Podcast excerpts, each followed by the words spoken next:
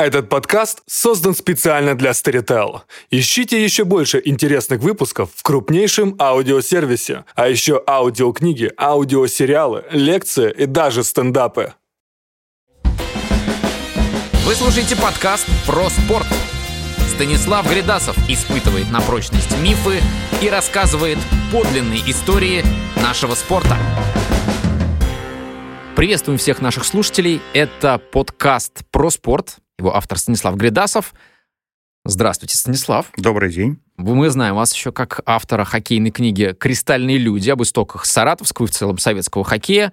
И в гостях у нас сегодня в этом выпуске еще один автор хоккейной книги. Она называется «Холодная война на льду». Это Андрей Колесников, журналист и эксперт Московского центра Карнеги. Приветствуем вас, Андрей. Здравствуйте. И поговорим мы сегодня о теме, которая всех нас давно интригует и волнует. Я думаю, что мы даже не уложимся в один выпуск. Наша тема сегодня — это хоккейная суперсерия СССР-Канада и Канада-СССР 1972 года. Приветствуем вас, Андрей. Добрый день. Станислав, вы тоже с нами. Привет. Как приятно. В прошлый раз мы остановились на том, что наши советские хоккеисты съездили в Канаду, и первый этап той самой легендарной суперсерии был завершен. Его итоги. Давайте вкратце напомним нашим слушателям, чем все завершилось там, на выезде на выезде завершилось тем, что мы после первых четырех матчей в Канаде а, ведем. Мы одержали две победы. Один раз проиграли, один раз сыграли в ничью. А наш разговор, первая часть, наверное, нашего разговора, да, суперсерии 72 года, завершалась на том, что мы обсуждали кто же стал победителем э, по итогам всей суперсерии канадской и московской части э, формально, официально, по факту, как хотите, эту суперсерию выиграла Канада. Поскольку по итогам восьми матчей у канадцев было четыре победы, у нас три, и один раз мы сыграли в ничью. Но мы говорили еще и о том, что э, насколько в СССР и в Канаде скажем так, хоккейные люди, так широко беря, да, специалисты, болельщики, э, ощущали, что есть поражение, а что победа. А, в нашей прессе после того, как все завершилось, никто не писал, что это было поражение. А, потому что самое главное, наверное, победил хоккей все-таки, да. А, а самое главное, это, конечно, был итог э, первой части серии, э, выражая словами советской же прессе, развеян миф, миф о непобедимости канадских профессионалов. Вот после нашего разговора, первое, я залез э, в свои э, архивы и перечитал заметки, которые в 1972 году, в сентябре, э, писалось в журнале Sports Illustrated. Это еженедельник, выходивший в США, самое популярное авторитетное издание спортивное в Северной Америке. И я с удивлением обнаружил, что вот эта фраза, а, которая звучала с нашей стороны, «развеян миф о непобедимости канадских профессионалов», а, мы привыкли ее воспринимать как такую пропагандистскую, может быть, даже натяжку.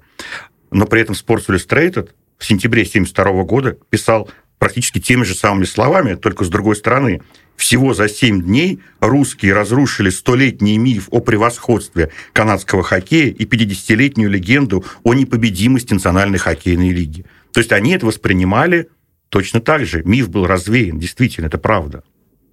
Ну, и это сильно изменило канадский хоккей. Постепенно, правда, да.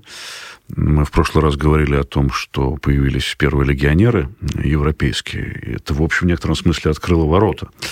А, правда, а, первый а, хоккеист, появившийся в НХЛ, и всерьез игравший там в течение, там, по-моему, 15 сезонов, был Берри Сальминг, защитник знаменитый шведский. Потом шведы появились уже в ВХ, Всемирной хоккейной ассоциации, в 1973-1974 годах. А, но стиль хоккея стал меняться.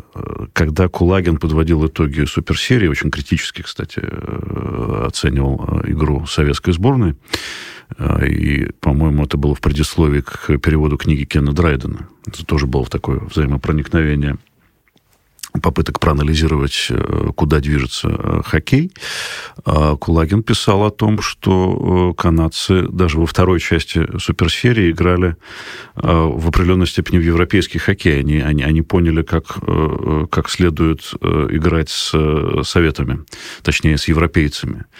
И не случайно пауза между двумя частями суперсерии была занята у канадцев э, двумя играми со шведами. Одну они выиграли, другую они свели в ничью. Что говорит о том, кстати говоря, что шведы были очень на высоком уровне и могли тоже играть э, очень неплохо с э, теми же самыми канадцами. Канадцы адаптировались к новому стилю. А, когда а, они появились в Стокгольме, площадки же различались и различаются размером до сих пор, НХЛовские и европейские. Пэт Степлтон произнес знаменитую фразу, что у него было впечатление, что он сейчас будет играть на льду озера Эри. Почему озеро Эрик, непонятно, он вырос на озере Гурон, но неважно. А, Чтобы не обижать родные края. Вероятно, Понятно. да.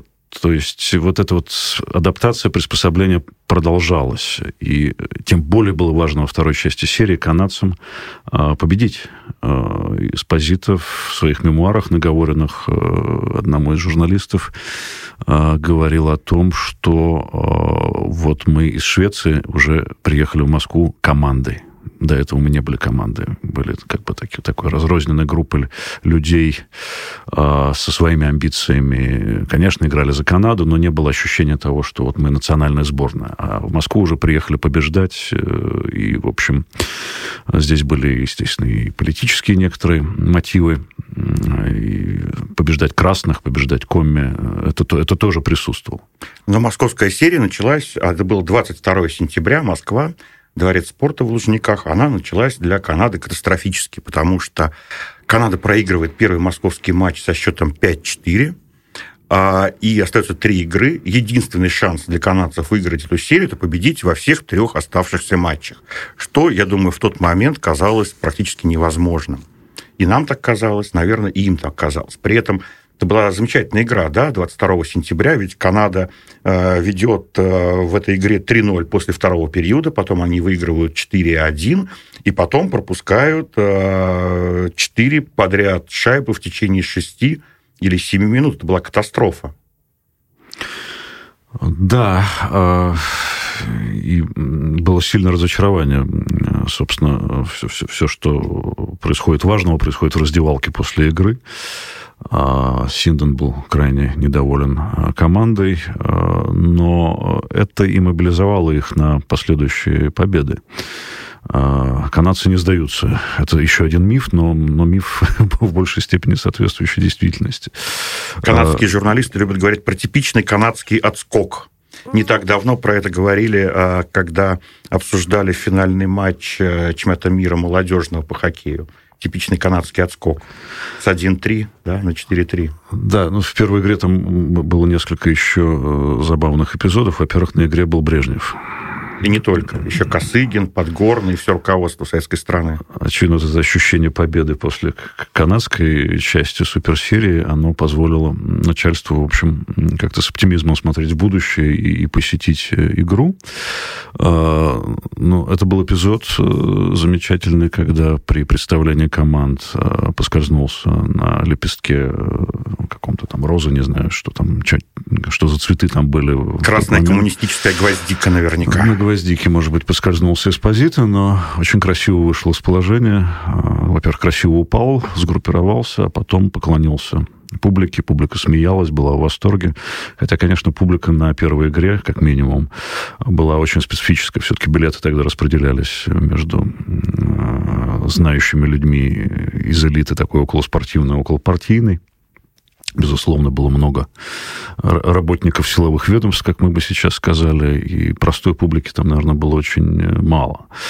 А, Эспозито утверждал, что он обменялся взглядами с Брежневым в тот момент, когда он э, кланялся. Я думаю, что он немножечко приукрасил э, действительность. Но, но это было красиво, по крайней мере. Ну, во всяком случае, он готовил эпизод э, с Жозе Мауринью, который случится спустя годы в Балашихе. А, и все поймут, что действительно в Москве бывает очень скользкий лед. И это случилось с канадцами в первой игре, но, с другой стороны, мы, зная продолжение, должны сказать о том, что вот так как раз вот эти все красивые спортивные легенды рождаются, когда, казалось бы, одна команда или один из соперников приперт э, к стенке, а, как рассказал нам уже Андрей, канадцы почувствовали себя командой, они почувствовали себя коллективом, который готов играть до самого конца. Были ли советские хоккеисты такой командой? Как советские хоккеисты провели тот самый период, э, разрыва между двумя сериями, учитывая, что канадцы, вот, например, сыграли несколько товарищеских матчей против шведов, а наши спортсмены? Есть очень устойчивая а, легенда, она до сих пор пересказывается из уст в уста или из Фейсбука а, в Одноклассники и далее во все остальные социальные сети. Канадская игра последняя была 8 сентября а, в Ванкувере, первая московская 22 сентября. Достаточно большая пауза, и есть такая устойчивая легенда, версия, что советские игроки расслабились вот в таком э, традиционном советском смысле. То есть Бобров отпустил э, сборную на несколько дней, э, отпустил, э, сказать, вожжи, часть игроков улетела на Черное море отдыхать, они не тренировались, и именно в этом основная причина того, что три заключительные матча суперсерии мы проиграли. А вот был бы Тарасов, который держал сборную в ежовых рукавицах, вот он бы такого не позволил. Наши бы продолжали бы в Москве упорно тренироваться и, конечно, бы победили. Ну, тут я могу сказать, конечно, бесполезно гадать, что было бы при Тарасове и Чернышове, да, может быть, сыграли бы лучше, может быть, хуже. Не знаю, нет смысла об этом говорить. А, есть известное интервью Александра Николаевича Мальцева, на котором во многом основывается эта легенда, да, Андрей, ты, по-моему, не так давно его перечитывал, как раз про отдых этот да, не то чтобы перечитывал, но легенда закрепившаяся. Э, смысл его сводится к тому, что то ли, то ли Мальцев один, я уже, честно говоря, не помню, потому что я как раз не перечитывал, то ли он с Харламовым это делал. Они мотнулись в Сочи на короткое время. Кстати, это может быть правда, потому что, в общем, можно было на денек съездить, оторваться. При этом э, детали, в общем, такие правдоподобные. Мальцев, Мальцев якобы забыл э, паспорт, но его узнали и пустили в самолет. И он э, слетал в Сочи, а потом вернулся. Надо понимать, что уровень узнаваемости хоккеистов тогда был совершенно колоссальный. Я думаю, что главные люди в стране тогда были Мальцев, Харламов, Третьяк, Михайлов и так далее. Ну вот тем более не верится в то, что такие люди могут прилететь в Сочи. Да, основной поток отдыхающих уже в сентябре схлынул, и позволить там себе на всю катушку отдохнуть? Ну, во-первых, честно говоря, я не помню, а, действительно ли в 1972 году нужен был паспорт, предъявить паспорт, чтобы улететь на самолете. Я в этом как-то сомневаюсь, но я вот, мне было 4 года, не могу это вот утверждать. А, но я вот, будучи занудой, я решил посмотреть календарь вот августа, сентября, октября 1972 года. Внутренний календарь соревнований, которые происходили на, проходили на территории Советского Союза.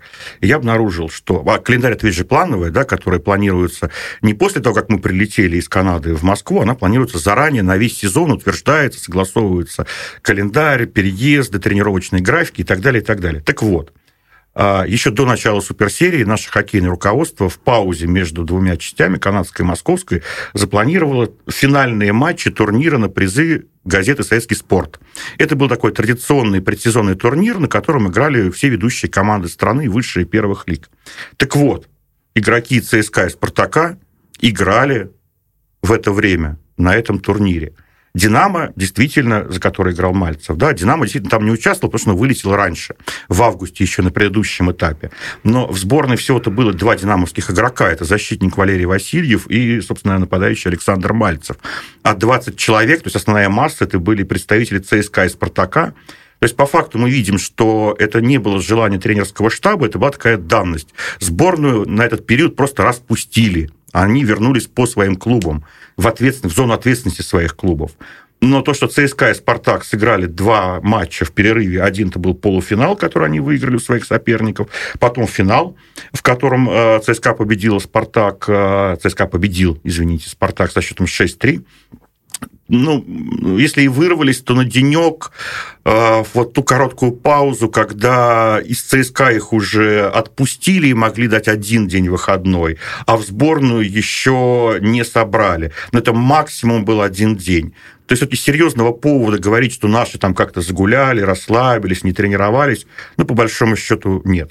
Кстати, обращу еще ваше внимание да, к, нашему, э, к нашему предыдущему разговору, к первой части.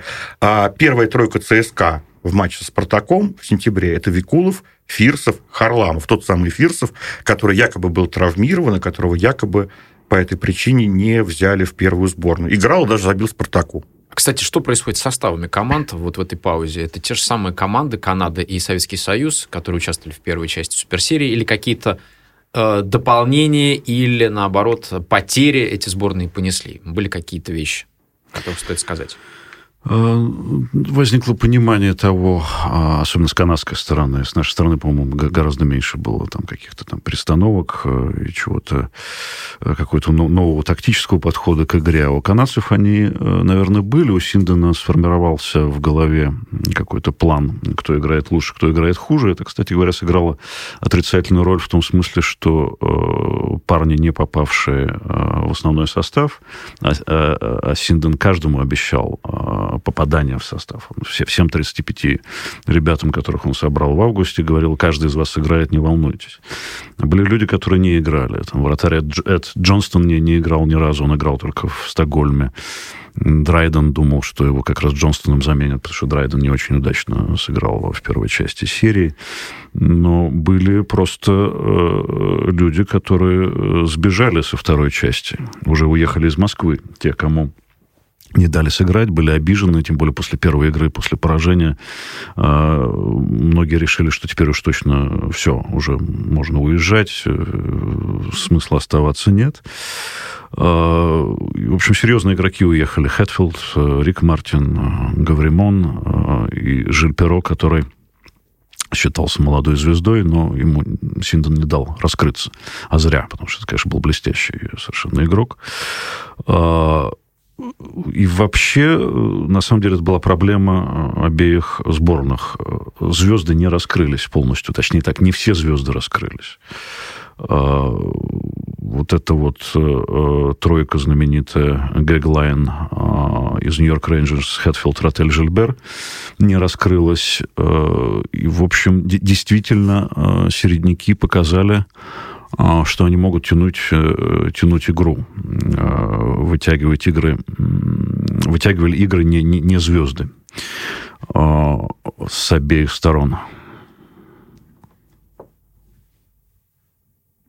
Пауза. Сейчас мысль потерял. Я просто думал про это сказать. Сейчас момент. Продолжаем. Мы говорили, что и у сборной СССР хотя уже были наигранные тройки в клубах в основном, да, но все-таки это не были такие уже там десяти, даже там двухлетними, трехлетними, да, уставившиеся сочетания. А в составе сборной Канады, сборной НХЛ была, собственно говоря, единственная тройка, которая была сыграна в клубе, да. Это вот те самые Хэтфилд, э, Ротель, Жильбер, которые провели сумасшедший сезон э, в Национальной хоккейной ассоциации. Каждый из них забросил 50 э, под 50 шайб. И, собственно говоря, это было единственное сыгранное сочетание из Нью-Йорк Рейнджерс, которое, как тогда не говорили, позже начали говорить, которые ближе всего были похожи на советский хоккей, на комбинационный хоккей. И интересно, что в суперсерии как раз у канадцев не сыграли технарь Жильбер Перо, не смог себя проявить, не сыграл та самая комбинационная, отточенная, слаженная тройка из Рейнджерс, а проявили себя в большей степени, ну, такие, не знаю, боевички, ролевички, не знаю, как, как корректнее назвать. Сам Гарри Синден после окончания серии говорил, что, наверное, за исключением братьев Эспозита, Тони Вратаря, да, и Фила Эспозита, наверное, три ведущих а, ключевых игрока – это а, защитник Герик Бергман из Детройта, Пол Хендерсон – и молодой э, Бобби Кларк. И что же такой ролевичок из Миннесоты, левый край, Жан-Поль Паризе, которому был 31 год, который ничего такого особенного в НХЛ э, не показывал. Вот он этого Хедвилда, левого края Рейнджерс, просто выдавил из состава. Да, но у нас же тоже были аналогичные проблемы. Не раскрылся Мальцев совсем. То есть его манера, вот эта мягкая манера катания, его, его стиль игры совершенно не соответствовал э, духу с, с самих игр с канадцами. Э, он хорошо играл с европейцами, прекрасно провел сезон 1972 э, года, но с канадцами он не смог нормально сыграть. Чего не скажешь о Харламове, который, в общем, очевидно, оказался более универсальным в этом смысле игроком. Викулов, который тоже прекрасно провел там предыдущие сезоны и этот сезон. Ну, он, он забрасывал шайбы это во время суперсерии. Две но, шайбы он забросил. Да его, но он был не, не очень заметен, он тоже немножечко потерялся. Возможно, это что-то было психологическое, возможно, стиль игры не, не подходил. Вратари не сыграли, сыграл только Третьяк. Ну, не, не сыграли в том смысле, что у нас было три запасных вратаря, кроме Третьяка. Это Александр Сидельников, молодой совсем, Александр Пашков, средний возраст, на тот момент динамовец, и ветеран Виктор Зингер из «Спартака». Но все восемь матчей сыграл Третьяк, они все оставались в запасе. Да, как правило, заявлялся Зингер, очевидно, в силу его опыта, хотя этот опыт больше, в большей степени, конечно, относился к 60-м годам, как и опыт Рагулина, который, тем не менее, был в основном составе. Рагулин, кстати, смотрелся очень э, малоподвижным игроком э, при тех скоростях, которые задали канадцы. Он, конечно, выглядел не очень убедительно во время суперсерии. Свои 103, 103 килограмма он нес э, тяжеловато. А Пашков один раз, по-моему, заявлялся. Существует, опять же, легенда, очень много легенд действительно вокруг этого, что один раз Пашков э, не оделся на игру, сказав, ну, елки-палки, опять ставят третьяка, я не, я, я не пойду вообще даже в запас. Ну, а вратарю одеться – это процесс. Так вот запросто не завяжешь. Что-то сомнительно как-то, да, с учетом того, насколько жесткие были правила там у спорткомитета, могли бы вообще вышибить из этого самого, из «Динамо» тоже. Все-таки все команды были расписаны Нет, по ведомствам. Дисквалификация, взыскание по, э, не знаю, там, партийной либо комсомольской линии, не знаю, кем был Пашков в тот момент. Хотя они... Пашков был достаточно эмоциональным вроде бы как человеком. И, и могло, остается могло, до сих пор. Остается до сих пор, могло такое быть. Но это вот... Не верю. Это трудно проверить. Но я вот тот дятел, который все время долбит а, в одну точку, так сказать, за, несколько заунывно. Вот мы разбираем, опять повторю, одно из крупнейших событий не только в истории хоккея, но и в истории спорта – не существует на русском языке вот такой подробной, доскональной э, документальной книги. Там не опрошенные, не знаю, горничные отели в Сочи, э, где могли отдыхать э, Мальцев и Харламов. Да, ну, как бы стандартный ход, к которому, безусловно, прибегли бы наши североамериканские коллеги. Но вот мы все время говорим легенды, мифы, то ли Пашков не сказал, Теперь не сказал. уже поздно. А, ты знаешь, а свидетели, хотя они остались, но они как раз вот такие подробности не любят и много, много путаниц. Вот тот же самый поклон, падение поклон Эспозита. Я э, читал недавно буклет, э, изданный к, 12 э, к, в 2012 году, к годовщине суперсерии. Там написано, что поклон был э, перед последней игрой, что, что неправда. Это, это пишет профессионалы, на самом деле. Я имею в виду профессионалы, журналисты, которые э, вообще были свидетелями тех событий. Не, Забанили не, не в нашем YouTube. возрасте были, а были уже, так сказать, сложившимися э, акулами пера. Да, вот что касается, кстати говоря, того, кто раскрылся э, с канадской стороны, Иван Курнуае, между прочим, монреальский форвард, блистательно провел серию а, то есть э, сыграл так, как он играл всегда. А, Тони Экспозито, в общем, неплохо отстоял. Хотя у канадцев тоже было много стонов, как с нашей стороны были стоны по поводу Фирсова. А с той стороны, естественно, были стоны вполне себе обоснованные, что не взяли Джерри Чиверса, не взяли Бобби Халла, которые перешли в ВХ, и вот этот самый глава НХЛ, директор, директор НХЛ, так сказать, Кэмпбелл, уперся и не пустил ни Халла, ни Чиверса в сборную Канады. Хотя а, ему э, прямо говорил о том, что, в общем, надо бы пустить Пьер Трюдо, как бы руководитель страны. Вот чем отличался, отличается западная демократия от, от восточной деспотии, то, что премьер-министр не мог приказать главе частной лиги, э, как ему себя вести в ситуации, когда собирается национальная сборная наш премьер-министр тоже вряд ли, конечно, э, влезал э, в состав, но, видимо, по другой причине. Кэмпбелл действительно был такой, во-первых, это уже такой почтенный человек в 1972 году, ему 67 лет, а, многолетний директор, президент Национальной хоккейной лиги, кстати, бывший судья с очень таким непростым характером. У него в 40-е годы, когда он был действующим арбитром, были такие очень жесткие стычки а, большие скандалы а, во время хоккейных матчей. Потом он прославился, опять-таки, жестким противостоянием против Мариса Ришара, да, и Монреаль Канаденс. И такой, в общем, суровый был нрава мужчина, служивший в канадской армии во время Второй мировой войны. И вообще в 1946 году он стал президентом Лиги, когда а, из-за экономических причин, из-за войны а, Лига потеряла большинство клубов, экономика ну, в общем, летела в тартарары, и э, к 1972 году, собственно говоря, он лигу удержал э, во вполне таком серьезном коммерческом э, тонусе. То есть фигура была солидная. Но вот возвращаясь к этому пятой игре, э, это я прочитал в Sports Illustrated, непосредственно от корреспондента, который был в Москве, с канадцами в Москву приехало ну, где-то около трех тысяч болельщиков. В 1972 году в Москве еще практически нет гостиниц, где все, где можно было бы нормально поселить всю эту араву. То есть эти огромные комплексы, Космос, Измайлов, их построят гораздо позже, к Олимпиаде 80. А по сути у нас на Тверской только один интурист – вот ныне снесенная башня, где сейчас э, отель Риц. И вот вся эта арава живет э, в Антуристе. В Антуристе два валютных бара. Советские гостиницы, советские рестораны, напомню, закрываются для принятия алкогольных напитков в то время к 20, в 23.00. Для канадцев э, делается исключение, они, в общем, пьют там до 4 до 5 утра ровно столько, пока есть запас алкоголя. Пиво, водки, джина, чего, чего угодно. Вот эта вот глубокая ночь, уже получается с 5 на 6 московское сентября, э, Кэмпбелл поднимается, это где-то на высоте, не помню, на каком этаже было, интуристы поднимается в бар, и там сидит толпа злых пьяных канадцев, которые только что проиграли 5-4. И они как раз Кэмпбеллу втыкают и за Чиверса, и за Бобби Халла, и за поражение. Все проиграно. И Кэмпбелл пытается их, так сказать, срезать. А фраза говорит, я в хоккее 46 -го года руковожу НХЛ, я в хоккее разбираюсь лучше вас. На что один из пьяных канадцев им говорит, что правда, что ли? Лучше, чем Бобров или Тарасов? Из Кэмпбелла падает лицо, и он говорит, я говорил только про Северную Америку.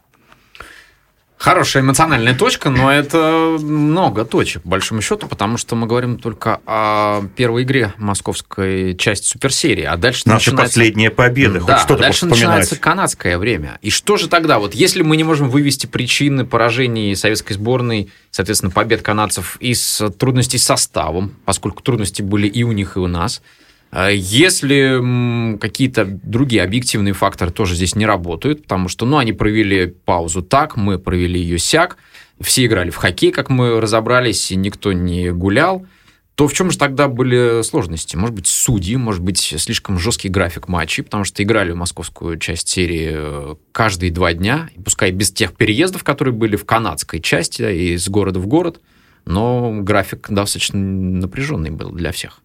Но у меня есть только, как у человека совершенно э, ничего не понимающего в хоккее, э, полного дилетанта, у меня есть только одно э, предположение, что, конечно же, а у наших игроков а, не было опыта плей-офф, не было опыта, так сказать, Кубка Стэнли, да, то есть не было опыта вот этих вот серий, да, матчей. Все-таки у нас был гладкий чемпионат, где часто э, судьба там золотых, серебряных, бронзовых медалей, там либо вылеты из высшей лиги определялась э, сильно заранее. Так было очень часто, когда последние 5, 6, 7, 8 матчей могли превращаться в пустую формальность. Э, канадцы как раз э, Кубок Стэнли, это вот это, это бы вот это вот, да. можно сказать, борьба за до последней секунды, до последней шайбы в любой ситуации, это их. И даже вот это психологическое умение сыграть игру, выкинуть ее немедленно из головы, потому что через сутки у тебя да, через день новая, выйти, новая да, игра, да, на которую надо снова выйти, да, как да. на последний бой. Ну, был еще, я совершенно согласен с этим. Я думаю, что это главный фактор, но была еще ярость психологическая, можно сказать, даже политика психологическая. Началось с того, что когда еще э, шли игры в Швеции, э, наша сторона э, решила запретить приезд в Москву подругам и женам хоккеистов. Роковая ошибка. А, был страшный скандал. На грани срыва второй части суперсерии пришлось согласиться. А, почему вела так себя наша страна? Ну, можно так э, только догадываться, да, наша страна до сих пор так себя ведет. И, в общем, есть определенные спецслужбы, которые э, настаивают на этом и совершают всякие нелепые поступки. Во-вторых, конечно, а, они приехали на территорию противника, были сильно мобилизованы, всерьез очень относились к тому, что они под колпаком у а, тех самых спецслужб, что было правдой абсолютно. Еще одна знаменитая легенда, но, судя по всему, опять же, являющаяся правдой, потому что есть сумма, на которую попала канадская сторона, три с чем-то тысячи долларов, по тем временам очень э, дорогой предмет. Кто-то из канадцев, обнаружив какие-то болты у себя в номере, стал их отвинчивать, опасаясь, что там находятся какие-то жучки, рухнула люстра в ресторане. Слава богу, была ночь, и никто не пострадал. А вот на эти 3000 долларов э, попала канадская сторона. Но типичные КГБшные штучки тоже были. Звонки в номер ночью с молчанием в трубку, чтобы не высыпались чтобы не высыпались и на игру вышли бы неподготовленные. Это совершенно идиотский как бы такой подход, но совершенно стандартная практика э, нашего, нашего комитета. Э, Эспозиты вырвал с корнем своей могучей рукой шнур из стены. И через пять минут пришел монтер со словами, у вас тут что-то сломано, я вам сейчас все, все тут починю, не волнуйтесь. Это дело было ночью. вот такие фокусы, они были все время. Конечно, все время люди в штатском какие-то подозрительные сопровождали канадцев. Канадцам это не нравилось. А, эти люди отгоняли, в частности, детей, которые, значит, требовали чуингам или, или пытались меняться э, значками. А канадцы, ребята, были простые, очень расположенные э, к общению человеческому. И вот э, Пит Маховлич фигура крупная достаточно. Физически чуть не подрался там с э, этими самыми ребятами, которые отгоняли детей. Ну, в общем, была масса вот таких вот эпизодов, которые, наоборот, способствовали мобилизации канадцев, а не демобилизации их перед играми. Не помню, у кого из канадцев я это читал. А у кого-то из мальчишек он выменил а, значок что-то типа октябрятского с изображением Ленина. А, его надули, сказали, что это огромная редкость в Советском Союзе. Что-то у него такое там баблгам какой-то из него, видимо, вытянули. Вообще, канадцы, конечно, а, удивляли нашу советскую публику. Ну, кроме того, что они позволяли а, себе открыто после матчей там, пропустить пару-тройку баночек пива, они еще курили совершенно открыто. Ну, и интердевочки тоже были. Сигары даже курили. И одеты они были, на самом деле, конечно, они возмущали нашу публику, потому что, ну, вот такой черно-серый фон, ну, никого не обижая, но это было так, да, все-таки вот э, я в 80, 89 году пришел на первую клубную суперсерию, которая происходила на территории Советского Союза в Москве. Тогда приехали Вашингтон и Калгари. И я был в Лужниках на этих матчах. И я помню, что вот 90% зала, это тоже была осень, да, 89 -го года, такой черно-серого цвета. Я сам был в какой-то черной какой-то курточке. И такая горстка цветных, горластых, ярких, рыжих, белых, красных, там, любого цвета американцев. То же самое самое было и там. Ведь все-таки в Лужниках примерно треть это были канадские болельщики. Примерно, ну, по-разному пишут, 2500, 2700 тысяч было а, на трибунах. Но эти 2500, 2700, они же кричали громче, чем наши 12. Просто по определению. Просто наши не кричали. Да, возможно, э, простые бы зрители кричали, но полстадиона состояло из зрителей непростых, которые, в общем, не очень привыкли кричать, а привыкли как-то тихо себя вести. А, надо сказать, что Канадцы действительно э, предъявили образцы э, красивой одежды и нестандартного поведения. А, я с этого начинал свою книгу «Холодная война на льду» с собственного воспоминания. И я был слишком мал, чтобы суперсерию 72 года помнить всерьез, кроме как по телевизору, да. А, но на матчах с ВХА в 74 году с отцом я ходил на одну из игр. А, и я твердо помню, что закончилась игра. Перед нами сидели канадцы. Народ стал расходиться то ли канадец, то ли канадка подарил мне э, жвачку в виде шарика с улыбочкой. Это была потрясающая, конечно, вещь, совершенно невиданная, неслыханная. Я боялся съесть эту самую жвачку долго, долго над ней, потом много дней стоял и думал, есть ее или нет. А, но вот что характерно, а, канадка в ожидании того, пока э, выйдут все с трибун, положила ноги а, на сиденье. И тетенька советская, которая сидела рядом с нами, сказала, у нас так не принято твердо. Она сказала по-русски. И так, конечно, ничего не поняла, но, судя по тону... Ноги убрала. Ноги убрала, да. Тон ее несколько э, э, поставил в тупик в этом смысле. Ну, кстати, про жвачку э, есть такая почти забытая история. Это не легенда, это, к сожалению, правда в марте 1975 года в Сокольниках во время хоккейного матча между молодежными командами сборной СССР и одной из молодежных канадских команд из провинции Онтарио погиб 21 московский школьник э, в давке за жвачкой. И эта история, естественно, в советские годы скрывалась. Она всплыла только уже, ну, как-то была расследована в 2013, по-моему, году, после чего была установлена памятная доска на стадионе в Сокольниках. И эта трагическая история привела к тому, что после, именно после этой гибели, после этой трагедии, а в СССР через год наладили выпуск жевательной резинки советской, потому что партийное руководство поняло, что впереди Олимпиада 80, что будет большое количество иностранных а, туристов, что советские дети снова будут а, менять октябрятские значки на импортную жвачку, и нужно что-то этому противопоставить. И вот запустили первые линии. Но вот к этим первым линиям привели вот 72 год, да, вот 74 то, что ты видел своими глазами, и вот 75-й, та самая трагедия в Сокольниках, 21 человек. Пауза. Надо ли рассказать об этом как-то подробно? История, она очень такая, вообще не очень сильно известная. Ром, Андрей, как вы считаете? Слушай, я первый раз слышу про нее. Я тоже не слышал об этом ни разу. Ну, 21 мальчик, школьник да. погиб. Да, а, да, а, а да. Есть, есть детали какие-то? Конечно, да? конечно, есть детали, да, я все это дело, ну, как мог, я изучал. это интересно. Да, ну, Ром, да, подбрось какой-нибудь вопросик, чтобы это, ну, чтобы я не, монологично, чтобы это не получалось. Ну, поскольку жевательная резинка такая вещь достаточно растяжимая по сути своей, то ты рассказал сейчас об очень интересной вещи – мы знаем о трагедиях, которые случались уже позже на спортивных объектах в Советском Союзе. Самый знаменитый – это Лужниковская давка 82 года на матч «Спартак Харлем». А вот эта история с школьниками на хоккее, о ней, я думаю, даже не знает никто. Давай расскажем подробнее. Ну, нет, конечно же, знают, но небольшое количество людей. Я сам, честно говоря, узнал про это совершенно случайно.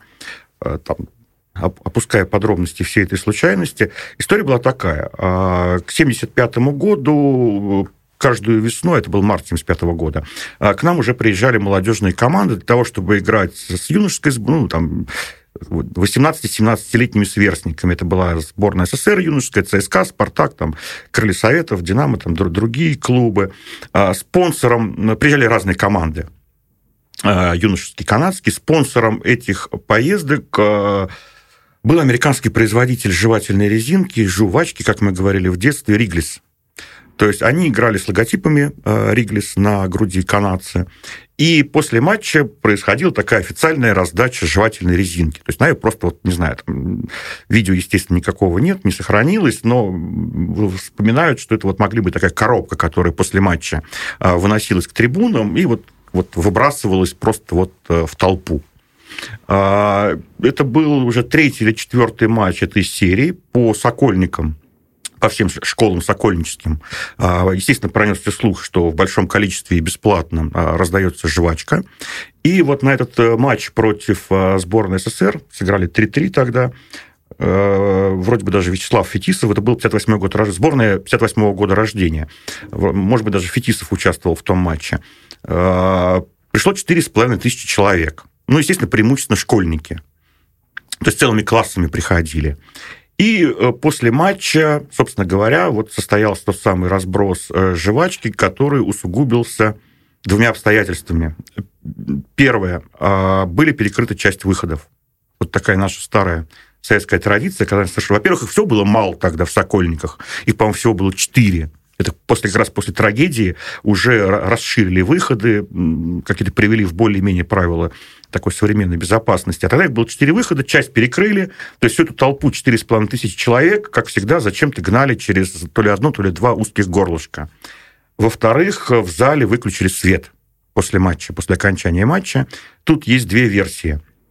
А, первое. Канадцы с собой э, привезли видеооператоров – то ли это нужно было для какой-то отчетности, не знаю, то ли для того, чтобы показать, как советские дети жадно набрасываются на эту самую жвачку, они эту раздачу снимали на видео. И вроде бы поступил приказ, чтобы не было такого позора, да, что вот, чтобы эти кадры не утекли э, в Северную Америку, это не видели западные зрители, выключить свет, чтобы препятствовать этой самой видеосъемке, ну, телевизионной киносъемке, да, видео-то еще тогда да, не было, да. Правда, один из сотрудников Сокольников, который вот в 2013-м давал интервью, он сказал, что нет, просто было выключено основное освещение, был включен технический свет, как всегда это происходит после окончания матча. В любом случае, вот возникл тот самый, когда один налез на другого, третий на четвертого, да, и вот 21 человек, э, может быть, я ошибся, сказал, что это был 21 школьник, может быть, там до сих пор даже нет списка фамилий, да, может быть, это было 17 школьников, 4 взрослых. Но в основном это, конечно, были школьники московских школ, э, средних, старших классов, потом были похороны, еще, естественно, было порядка там 40-50 человек получивших разной степени увечья. История была засекречена. Естественно, по голосу Америки тогда они сообщили, а у нас вышли в футбол, хоккей, в еженедельнике, там четыре короткие строчки. Приезжала команда Берри Коап из провинции Онтарио, сыграла с таким-то счетом такие-то такие матчи, и все. Я думаю, здесь мы отобьемся. Да, давайте потом. Нам да. надо вернуться сейчас опять. Давайте подумаем, к чему мы сейчас лед. вернемся. Что Давайте. у нас еще такого важного? К событиям игр будем возвращаться? Вот ну, если к честно... соотношению штрафа, например. Если честно, ну, надо поговорить, это точно надо поговорить про судейство. Судейство надо. И про Ална Иглсона, вот про эту выходку. Потому что я эти три игры, кроме, ну, кроме какой-то общей схемы, я не очень хорошо помню, честно говоря, чтобы вот так вот прям подробно. Очень важный вопрос судейства и скандал на последней игре. И вот можно разобрать, этот, я сегодня пересмотрел последнюю нашу шайбу Хендерсона, которую мы пропустили 6-5. А дайте мне минуточку, ладно? А? Слушайте, а в... советские судьи не работали вообще на суперсерии? Нет. Ни там, ни здесь? Нет. Там работали американцы, там работали судьи НХЛ, Здесь европейцы, вот, собственно говоря, швед, два ФРГшника и чех. Ну, вот, кстати, тоже... Сейчас. Ой. Швед, чех, да, два, два немца. Марат Сафин и Малышев там работали в прислужбе Спартака. Они это дело расследовали. Они стали инициаторами, они нашли часть детей, которые были там в Сокольниках, взяли у них интервью, нашли чувака, который работал э, в Лужниках, пробили, устанавливали установку этой доски, а так все это было все тихо-тихо.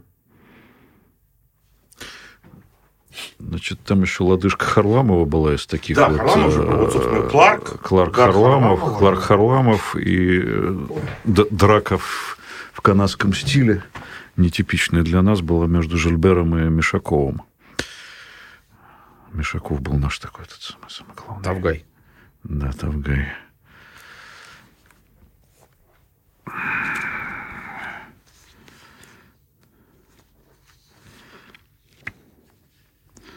Ну, то есть, по сути,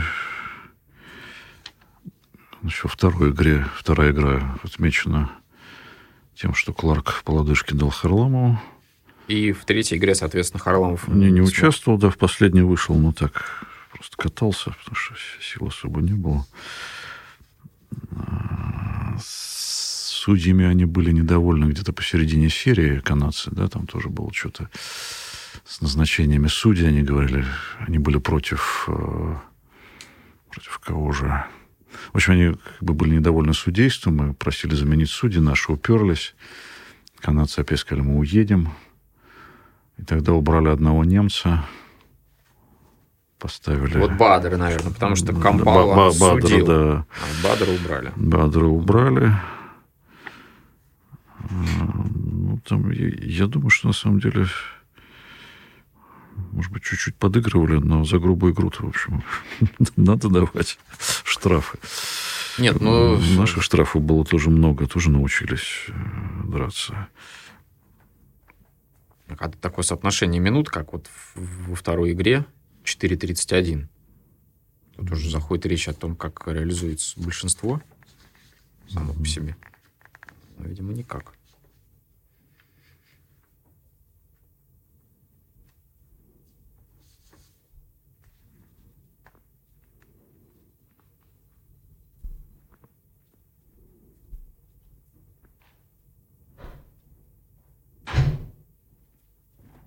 В следующий раз возьму IQOS с собой.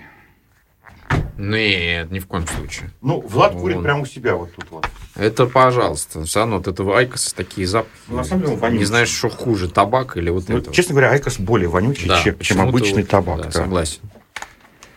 Так, sorry. Так, сейчас. Очки, вода. Что-то я подвинул. Так. Это просто а. надо на себя повернуть. Угу. Так, а вроде слышишь, так. нормально себя? А? Нормально слышишь? Да, я нормально себя слышу, да. Андрей, ну вот часть больше на тебе. Сейчас попробуем.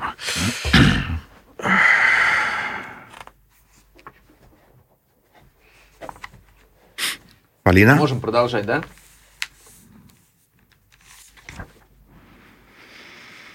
Итак, 22 сентября 1972 года канадцы, ведя в счете, уступают советской сборной, но дальше начинается серия матчей, в которых канадцы выигрывают. Я смотрю на э, какие-то основные статистические данные этих игр и вижу совершенно фантастическое соотношение цифр штрафных минут.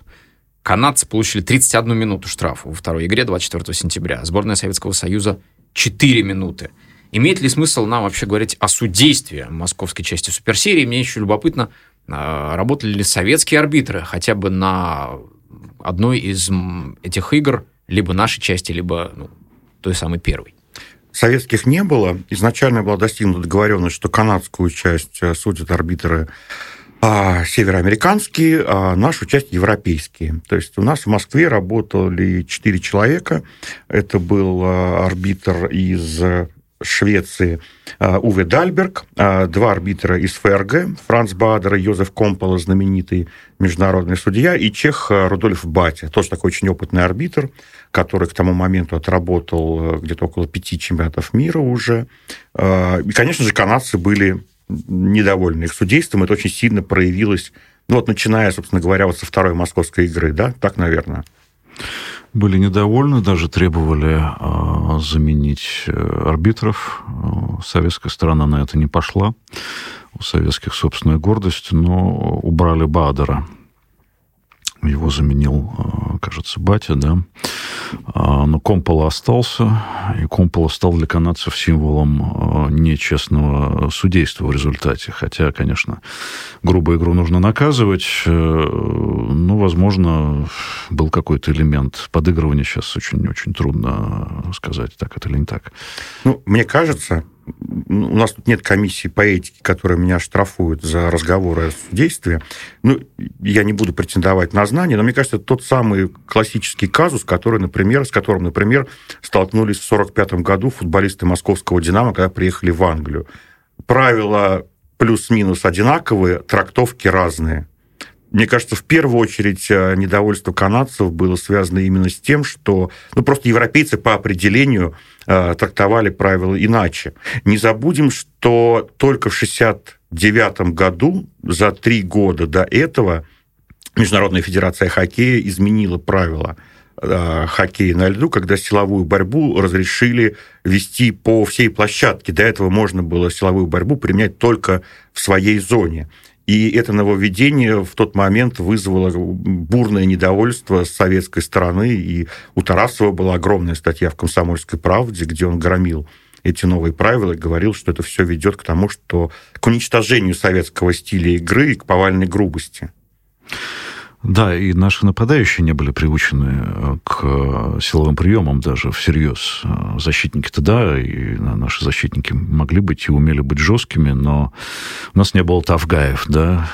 В сборную держали Мишакова только потому, что он был такой и рабочей лошадью, но и, в общем, мог жестко сыграть. Ему, например, поручали держать эспозиты, который на пятачке раскидывал всех, и, в общем, на этом во многом советская сборная-то провалилась. То есть они провалили пятак, на самом деле. Почему Эспозита забросил столько шайб? Он, он умел играть на пятачке, к чему даже наши защитники не были готовы. Ну, как раз вот эти три, э, три игры последние, это в каждой игре это фактически решающая шайба от Фила Эспозита и Пола Хендерсона. Это их основной вклад.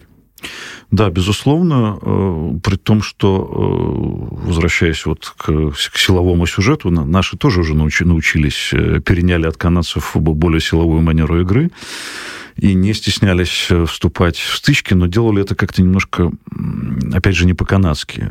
Эспозита затаил многолетнюю злобу на Михайлова, который играл жестко и умел играть жестко, но он считал, что Михайлов играет подло вот эти тычки клюшкой э, в разные э, чувствительные места, э, они страшно раздражали Эспозита. Он даже вызывал на дуэль однажды Михайлова, сделав вот этот жест.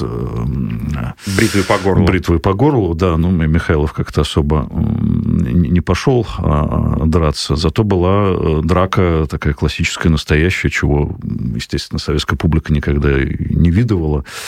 Точнее, попытка драки. Был, был конфликт, Мишаков, наш, наш Тавгай, вызывал на дополнительный кулачный бой э, рода Жильбера из вот этой тройки из Рейнджерс. Э, Жильбер, в общем, был вполне себе мирным человеком. Он не был жестким хоккеистом, он вообще был нападающий, который много забивал. Да? Жильбер отказался э, драться с Мишаковым. Потом была какая-то встреча через много лет ветеранов, и Мишаков на ней тогда еще присутствовал. И он спросил Жильбера, а почему ты тогда не принял мой вызов? На что Жильбер сказал, ты бы меня убил. А, он просто испугался этого маленького, не невысокого, э, с жуткой рожей дворовой э, Мишакова. Но Мишаков умел таскать у Тарасова на тренировках Рагулина на своих плечах, да, в отличие от Жильбера. Поэтому здесь, конечно, судьям э, было над чем поработать на самом деле, но Факт остается фактом. Канадцы были ими недовольны. А, и Комполя потом, забегая вперед, не, не повезло. Он летел в одном самолете через Прагу с канадской сборной. И опять же есть легенда, что Эспозиты вылил ему а, на голову самолетную еду. Ну, я бы все равно не стал говорить о том, что европейские судьи как-то специально подсуживали канадцам, были куплены на KGB или лично Косыгиным. Все-таки, мне кажется, это нормальная канадская история, история, такое давление на судей, э, то, что для них абсолютно привычная форма, да, это для нас казалось дикостью. Мы не привыкли к этому. Ведь Михайлов э, тыкал Фила Эспозита не потому, что это был какой-то подлый игрок, да, ну, у нас был свой хоккей, свои правила, а у них свои. И э, вот мы впервые встретились и посмотрели друг на друга. Да, и, в общем, э, еще один знаменитый эпизод, когда удаляли Жана Поля Паризе, действительно грубо сыграл, нужно было удалять. А он-то вел себя по-канадски, замахнувшись э, клюшкой на комполу, хотя удалял его батя. А после этого, собственно, э, полетели э, стулья с, со скамейки канадской сборной на лед. А вот тогда-то это была, была, пиковая ситуация последней уже игры, когда напряжение психологическое было совершенно дикое. А, но и канадцы, в общем, во многом нагнетали его сами, естественно. И вот этот эпизод с Перезе и выброшенный на лед э, стулья Синден, по-моему, лично бросался этими самыми стульями. А, и потом знаменитый эпизод э, с Аланом Иглсоном. Когда его отбивали всей командой? Он же тоже, по-моему, замахнулся клюшкой только на милиционеров. Там была другая ситуация. Не зажгли свет, э, не зажгли лампу красную после того, как канадцы действительно забросили шайбу. После гола Призе, по-моему.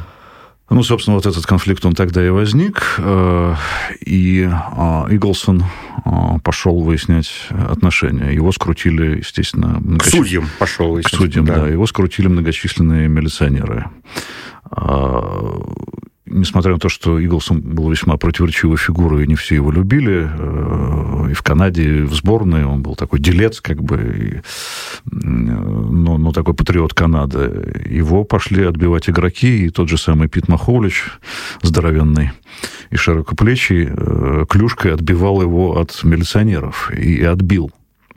И тогда Иглсон, значит, э, совершил знаменитый марш по э, самой площадке, скользя ботинками э, по льду. Он показал кому-то средний палец то ли правительственной трибуне, то ли судьям, то ли кому-то. Вот этот middle finger тоже вошел в историю суперсерии. Слушай, ну это не только по советским, но это по правилам Международной Федерации Хоккея того времени. Канадцы нарвались там на большое количество штрафа который, кстати говоря, про давление на судей, а, Компола в концовке этой последней восьмой а, игры где-то мог под этим давлением и отступить, и лишний раз не свистнуть. Да, безусловно. А, мне кажется, что одной из причин поражения было вот это психологическое давление, которое канадцы отчасти искренне, отчасти, я думаю, искусственно разыграли. Наши, возможно, к этому не были готовы. А со свистом Компола тоже есть э, эпизод, самый последний, э, заброшенный, э, самый знаменитый шайбой Хендерсоном. Вроде бы Ляпкин грубо сыграл против Хендерсона, э, за буквально две секунды до заброшенной последней шайбы победной, и Компола не свистнул. А если бы свистнул, может быть, мы бы эти 34 секунды э, простояли и победили бы в суперсерии. Для наших слушателей статистически к последней игре 28 сентября по три победы у СССР и Канады, одна ничья. В последнем матче решается судьба серии. К середине матча счет в матче 3-3. А, к окончанию второго периода мы забрасываем две шайбы, выходим вперед со счетом 5-3, и в третьем периоде пропускаем три шайбы, в том числе последнюю от Пола Хендерсона, за 34 секунды до конца. Я сегодня с утра пересматривал этот эпизод – последние минуты. Знаешь, Андрей, на что я обратил внимание? Раньше почему-то никогда не обращал на это внимание.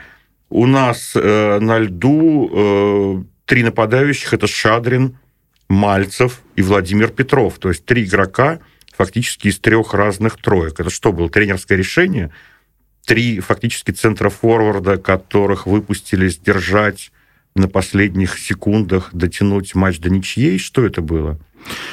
Э, возможно, был хаос э, со сменами. Э, хаос был у канадцев тоже.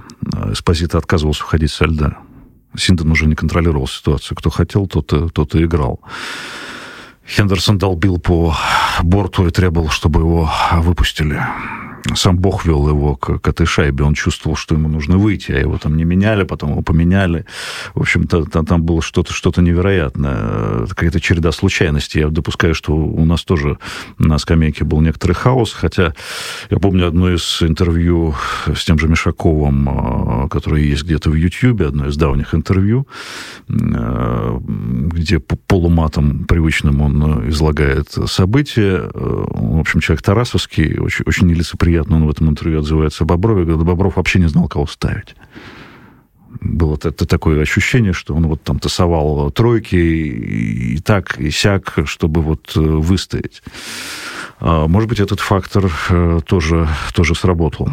Фактор Но... Харламова, фактор отсутствия Харламова фактически, да, в решающих матчах суперсерии он тоже сработал. Он один матч пропустил. И если мы говорим о давлении канадцев, о том, что канадцы вели себя по-канадски, где-то, может быть, естественно, а где-то наиграно, то вот э, игрок, которого они заприметили как важнейшего в советской команде в той еще канадской части суперсерии, они фактически в, сумели выключить его на какое-то время из игры. Ну, убивали, да. Ну да, здесь, э, опять же, легенда наполовину, наполовину э, правда. И, в общем, это сами э, канадцы признавали, что был разговор о том, что нужно выключить как Харламова из игры. А, и это было сделано. А, на себя взял инициативу молодой Кларк, отвязанный а, который ударил Харламова по лодыжке в то место, где, которое было не защищено щитком или там, коньком. Сделал это чрезвычайно эффективно. Перелома вроде бы не было, но Харламов был вынужден пропустить следующую игру, и э, скорее для устрашения его выпустили на последней игре. Он не мог э, играть полноценно. А Кларк, конечно, в том числе благодаря этому стал, э, во-первых, звездой в самой Канаде, во-вторых, он стал звездой у нас, потому что надо понимать, что для российской публики эти люди тоже стали звездами. Безусловно, звездой стал Эспозита, безусловно, звездой был Кен Драйден, который написал книгу, и эту книгу читали, а эту фамилию запомнили. И, безусловно, звездой стал Кларк, которого, во-первых, великолепно отыграл.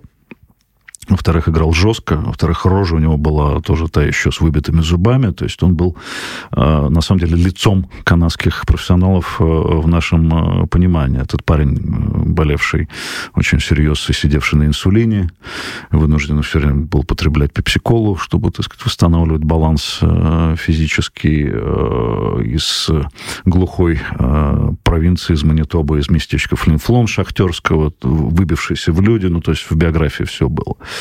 А Михайлов потом в каком-то интервью вспоминал, что все были убеждены, что Кларк это сделал специально, но потом, он говорит, мы с ним как-то общались уже в последующие годы, это довольно серьезный человек, и как-то не очень верилось в то, что постфактум не верилось в то, что он это сделал. На самом деле верилось, потому что Кларк потом был лидером Филадельфии Флайерс, который убивала всех.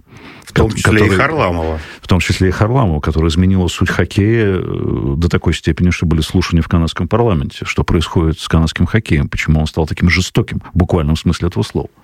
Вот, кстати, 72 год получается таким тихим переломным, потому что в 72 году Фред Шира становится главным тренером Филадельфии Флайерс и начинает формировать ту самую команду тех самых бандитов с Брод-стрит, а, которые будут убивать Харламова в 1976 году. Чемпионский состав во главе с Бобби Кларком, про которого даже американская пресса будет писать статьи с заголовком «Доктор Джегил», простите, пауза, «Доктор Джекил и мистер Кларк».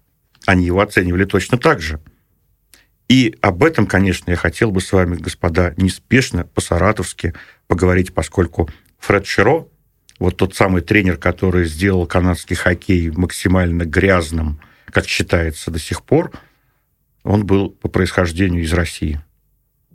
Пауза. Господа, мне кажется, мы очень длинно говорим. Не, не, нормально, нормально, нормально, нормально. Давайте прикинем, Все что хорошо. у нас осталось. Смотрите, у нас, Все смотрите, 72 год, э, Широ Филадельфии, да, и вот это вся начинается... Вот смотрите, у меня есть блог про то, что канадцы начали у нас страшно учиться. Они в 73 году прислали уже толпу тренеров к нам э, учиться хоккею. То есть они учились... Давай, Он... это можно подать под соусом, скажем, последствия суперсерии? Да. Вот давайте, давайте Потому вот что перейдем как бы, были итоги да. для нас, да, да? да. Итоги... Давайте тогда, тогда так и начнем, да? Сейчас, глоток. Все, тогда про суперсерию мы, в принципе, про ее ход и ее события. Ну, послед, думаю, последний гол тоже можно упомянуть еще чуть-чуть. Да? Ну, да, пос, последний гол, ну что там, ошибки, ну, играли ну, на отброс. Ошибки, да, ошибся Васильев. Ну, он, два, он там это, а потом они столкнулись с Ляпкиным. Фити... Ну, это мы можем сейчас с тобой это, сказать, в диалоге mm-hmm. накидать. И переходим к последствиям. Итак, э, суперсерия, ее московская и вообще вся суперсерия финиширует 28 сентября матчем э, СССР-Канада.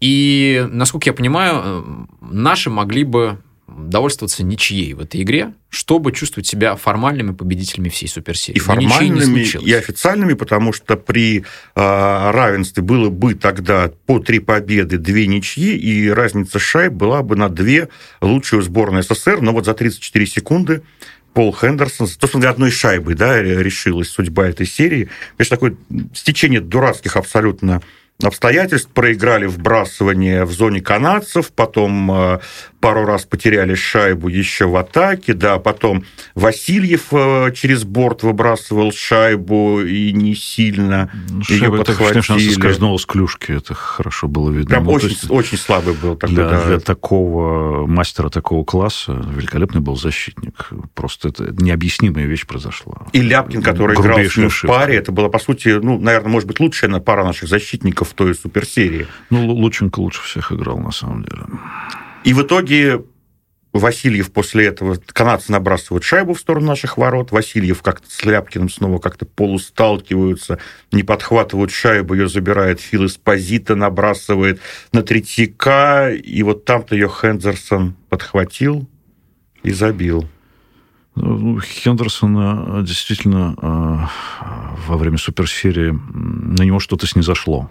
Он блестяще отыграл. Наверное, после этого он никогда так хорошо не играл, хотя он потом играл в сборной ВХ тоже, но такого блеска уже, естественно, не было. Это самый главный гол в истории канадского хоккея, как минимум, отпечатанный на канадском долларе. А, этот образ Хендерсона, скидывающего руки, попадающего в объятия, по-моему, Корнуае, значит, э, это главное изображение для вчерашней, сегодняшней и будущей Канады. А, стечение обстоятельств, безусловно, как любой спортивный матч такого уровня в любом виде спорта, особенно в командных, после, последние 34 секунды. Канадский отскок, как было сказано. Мне кажется, интересно при этом, что так, гипотетически, да, если бы наши очень уверенно выиграли эту всю суперсерию, то есть не было бы этих трех поражений, ну, а как там, не знаю, там еще пару раз выиграли, один раз проиграли, то последствия этой серии не были, могли быть не столь значительными для дальнейшей истории мирового хоккея, как вот эта вот шайба э, Хендерсона, да, которая привела к нашему поражению. Выиграй нашу серию вот уверенно, спокойно, да, возможно, мы бы несколько проще отнеслись а, к дальнейшим матчам с канадцами. Ну, один раз победили, доказали, что мы лучшие, да, что с нами играть, с ними, простите, да, что с ними играть дальше.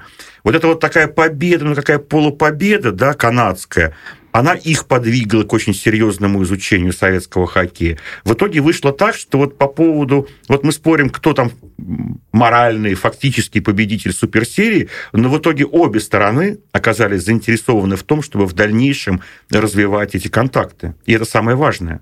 Суперсерия-то удалась. Вот сейчас даже абстрагируясь от спортивных итогов, от борьбы, кто выиграл, кто проиграл, можно сказать, что советская публика, ну, среди людей во дворцах спорта все-таки нашлись люди, которые не были связаны погонами, да, и какими-то вещами, а были просто искренние любители хоккея. Они получили такой концерт, которому мы мечтать не могли. Они увидели все. Они увидели средний палец, жвачку, они увидели драки, они услышали свист, они увидели, как канадцы беззубые э, сражаются с советскими милиционерами. То есть, по большому счету, вот шоу получилось. Ну, вот, Ром, прости, вот я был маленький саратовский мальчик, правда, это чуть позже случилось, чем в 72 году, но я в детстве играл в настольный хоккей, изображая, что у меня в левой руке Торонто Мэйпл Ливс, а в правой э, Монреаль Канадинс. То есть я играл игрушечными хоккеистами как бы за две стороны. Я, я играл за Монреаль лично. Я вот как-то за Монреаль был. Вот откуда это, да? Вот, вот с Ивона Корнуае, да, с Кена Драйдена, вот, вот где-то из этой суперсерии, потом из матча Монреаль ЦСКА 75 года. Да, безусловно, хоккей приоткрыл э, железный занавес, на самом деле. Увидели Запад.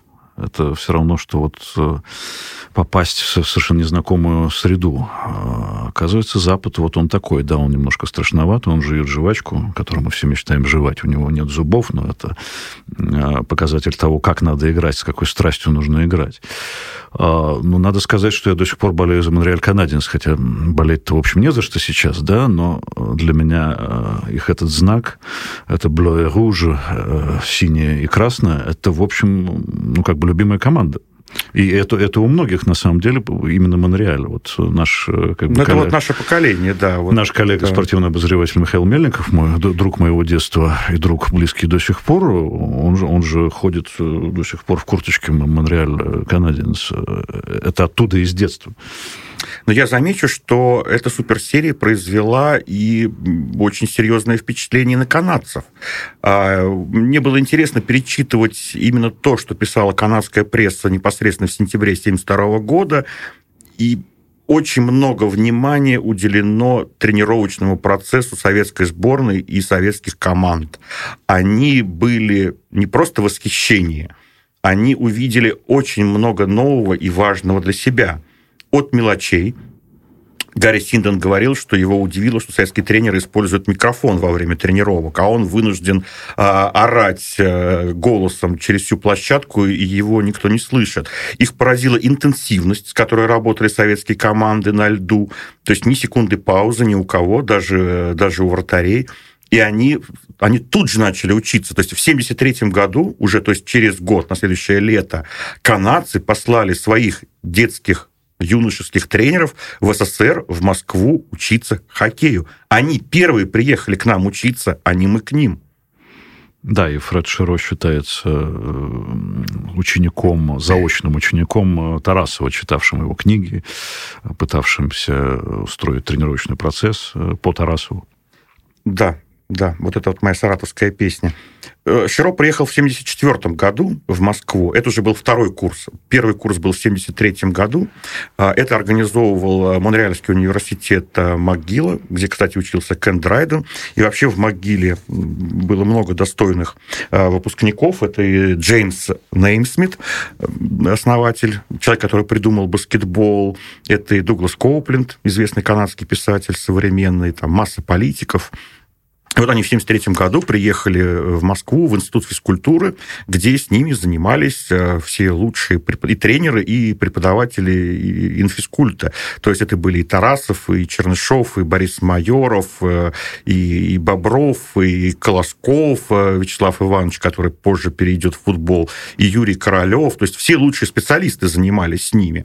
А Фред Широ, он, конечно, уже в 1974 году был вовсе не молод, ну, по сравнению со студентами, да, молодыми, которые приезжали к нам учиться. Мало того, а, он в тот момент э, был уже обладателем Кубка Стэнли. Филадельфия э, впервые в своей истории э, выиграла Кубок Стэнли победила, считавшись тогда непобедимым Бостон с Бобби Ором, Филом Эспозитом, и он приехал в Москву учиться. Пауза. Что-то я сбился, господа. Верните меня на землю. Нормально. Ну, про Широта начала рассказывать. Так, сейчас я дайте я открою Широ. Дайте я открою. Вот я про тренировки еще, наверное, может быть, не договорил. Вот, а, ну давайте, да, давайте про Широ. да, давайте про Широ. И Савик Шустер учился в могиле.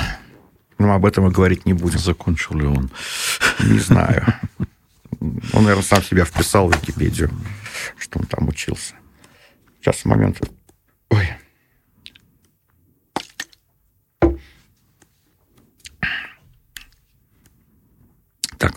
Ну что, Широ? Да. Пишемся? Мне самому было жутко интересно понять. Э, Фред Широ в Канаде, в Америке и до сих пор считается человеком, который внедрил возможно, самый грязный хоккей в истории североамериканского хоккея. Вот это его Филадельфия, повторю, те самые бандиты из Брод-стрит, самая грубая команда со знаменитым Дэйвом э, Кувалдой Шульцем, с огромным количеством штрафов, э, с Бобби Кларком, который уж э, побольнее, чем Борис Петрович Михайлов бил клюшкой своих соперников, в том, в том числе и в НХЛ. И вообще, что, в принципе, вот у этой грязной команды может быть от советского хоккея. При том, что Фред Широ публично говорил, что да, я читал книги Тарасова, он признавался, действительно, он говорил о том, что да, мои предки, они выходцы из Российской империи, да, я вот, я вот оттуда родом, оттуда мой интерес к советскому хоккею, у меня в голове это никак не стыковалось. Э, что, что вообще может быть общего? Я с этим вопросом а, там бегал, задавал, пытался задавать разным тренерам, в том числе один раз мне попался Майк Киннон, знаменитый канадский тренер, мы с ним пересеклись в Твери во время матча русской классики, так называемой высшей хоккейной лиги, я его спросил за утренним кофе, мы жили в одной гостинице, говорю, вот объясните мне, пожалуйста, ну, что такого советского было в этой грязной, хамской, ненавидимой всей лигой команде? И оказывается, что Фред Шеро воспринял у советского хоккея, возможно, главное. Это коллективизм. А, и один за всех, и все за одного, и игру слаженными пятерками – это обсуждалось уже в 1972 году. Тот же Гарри Синден после суперсерии говорил, что да, конечно же, есть преимущество в том, что две защитники, два защитника играют в одном и том же постоянном сочетании с тремя нападающими, чего не было у сборной Канады. Но в НХЛ у нас это невозможно, потому что в противном случае звезды уровня Бобби Ора вынуждены будут играть ровно такое же количество времени, как и защитники из третьего звена – а это противоречит э, зрительскому интересу, коммерческому интересу, и это невозможно. И Фред Широ пошел на... А команда у него как раз была не звездная. Э, Майк Киннон сказал, ну, пойми, ведь э, у него был такой состав, у него не было супертехнарей, как в Рейнджерс, у него не было суперзвезд, как в Монреале, а выигрывать хочется всем, и он хотел выигрывать.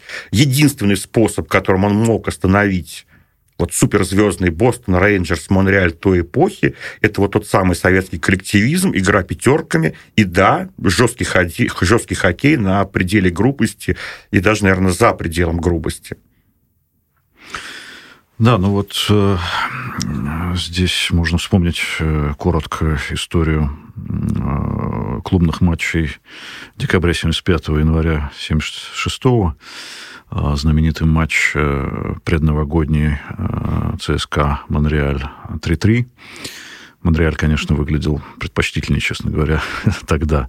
Но совершенно чудовищный матч 11 января 1976 года, когда а, вот уж была охота так охота на Харламова, где его чуть не убили. Это была восьмая игра а, в той суперсерии, тоже заключительная игра, причем эта суперсерия была для Канады катастрофичной. В 1974 году наша сборная, по сути, в одну калитку вынесла сборную ВХ, извините меня за этот дворовый болельщический сленг. А первая клубная суперсерия, то есть к восьмому матчу ЦСКА против Филадельфии с нашей стороны играют а, ЦСКА и Крылья Советов, усилены игроками из других команд, как у нас тогда было принято. И к восьмой игре, собственно, Крылья Советов проиграли один матч, одна ничья, во всех остальных наши команды побеждают, и это полный провал. И перед восьмой игрой уже упомянут, упоминаемый нами ранее президент НХЛ Кэмпбелл говорит, ребята, отступать некуда. Это последняя восьмая игра, либо вы, Филадельфия, спасаете престиж канадского хоккея, либо мы с треском эту серию проигрываем. И, кстати говоря, Фред Шеро перед этим матчем прибег еще на такой типично советской э, хотел сказать уловки, это не уловка, к, к традиции. Он запер Филадельфию на базе то ли за сутки, то ли за двое суток до игры. Он их забрал от Джон, он их увез, по-моему, в загородный какой-то мотель, сейчас точно, точно не помню. Но, в общем, он их э, забрал из семьи и заставил два дня готовиться к игре специально, что тоже была редкость в свою Тарасовку, в буквальном смысле этого слова. Но ему же противостоял тогда э, другой ученик Тарасова, гораздо более близкий, Константин Локтев, который увел команду в подтрибунное помещение, возможно, вспомнив историю 69 -го года, когда Тарасов то же самое сделал, уведя ЦСКА в подтрибунное помещение, когда он считал, что неправильно засчитан гол Спартака. Ты Но... знаешь, я несколько раз пересматривал эпизод э, с травмой Харламова, после которой Локтев увел команду с площадки это реально очень страшно. Э, был такой в Филадельфии защитник э, Эд Ван Имп, ему был 35 лет, такой боевой ветеран. Э, ЦСКА играл в большинстве в этот момент. У Импа заканчивалось штрафное время, он вылетает со скамейки штрафников, не меняться, не там как-то разобраться, что происходит на площадке в этот момент. Он просто такой прямой стрелой на огромной скорости летит прямо в Харламова и локтем попадает ему в висок. Харламов Харламов упал, это было, это было действительно очень страшное зрелище. Там могло быть все что угодно. Локтем в висок, Харламов лежит, по-моему, лицом в лед, у него дергаются инстинктивно ноги, он без ползет. сознания, он как-то пытается ползти, вот, знаете, как курица, которой только что отрубили голову, да, она продолжает как-то содрогаться. Реально очень страшное зрелище. И после этого, конечно же, Локтев а, уводит команду в раздевалку. В общем, я думаю, это было правильное решение. Оно было, конечно, эмоциональным, э, и потом наши проиграли, потому что они были психологически раздавлены вот этим вот всем. Думаю, другой причины, собственно, и не было. Надо сказать, что э, Ван Импе, по-моему, потом э, пытался извиняться, передавал свои извинения Харламову, и надо было обладать добрым нравом Харламова, чтобы сказать, ну, что все бывает, это хоккей. Хотя Хотя могло просто на глазах у, у публики произойти убийство натуральное, да, то есть они могли убить человека. Ну, кстати говоря, про судейство, на которое так жаловались канадцы, э, секунд за 30-40 до этого эпизода Билл Барбер двумя руками толчок, спин, э, толчок клюшкой э, в спину на борт две минуты, а судья Ван Импу не дал вообще никакого штрафа. Наоборот, ЦСКА была штрафована на две минуты за уход со льда. Ван Имп за этот удар локтем остался без наказания. Филадельфия реализовывает большинство после этого, когда ЦСКА вернулся на площадку и выигрывает этот матч 4-1, и Фред Шеро завершает игру в раздевалке криком «Мы чемпионы мира». Да, но дорогой ценой. Потом хоккей снова изменился. Он перестал быть таким, э, каким он был в исполнении Филадельфии Флайерс все-таки. Можно ли сказать, что начало э, той национальной хоккейной лиги, которую знаем мы сейчас, в какой-то степени вот в этих суперсериях 70-х годов было положено в том смысле, что а, сейчас мы знаем эту лигу как лигу, которая а, аккумулирует все самые сильные кадры со всей планеты – и сейчас НХЛ — это лига мечта, куда стремятся все. Тогда, мы знаем, только первые ласточки из Швеции потянулись туда. Но наверняка после встреч с советской командой у руководителей ли, лиги мог появиться интерес и к советским хоккеистам, и интерес к тому, а можно ли пригласить советских хоккеистов в национальную хоккейную лигу? пауза.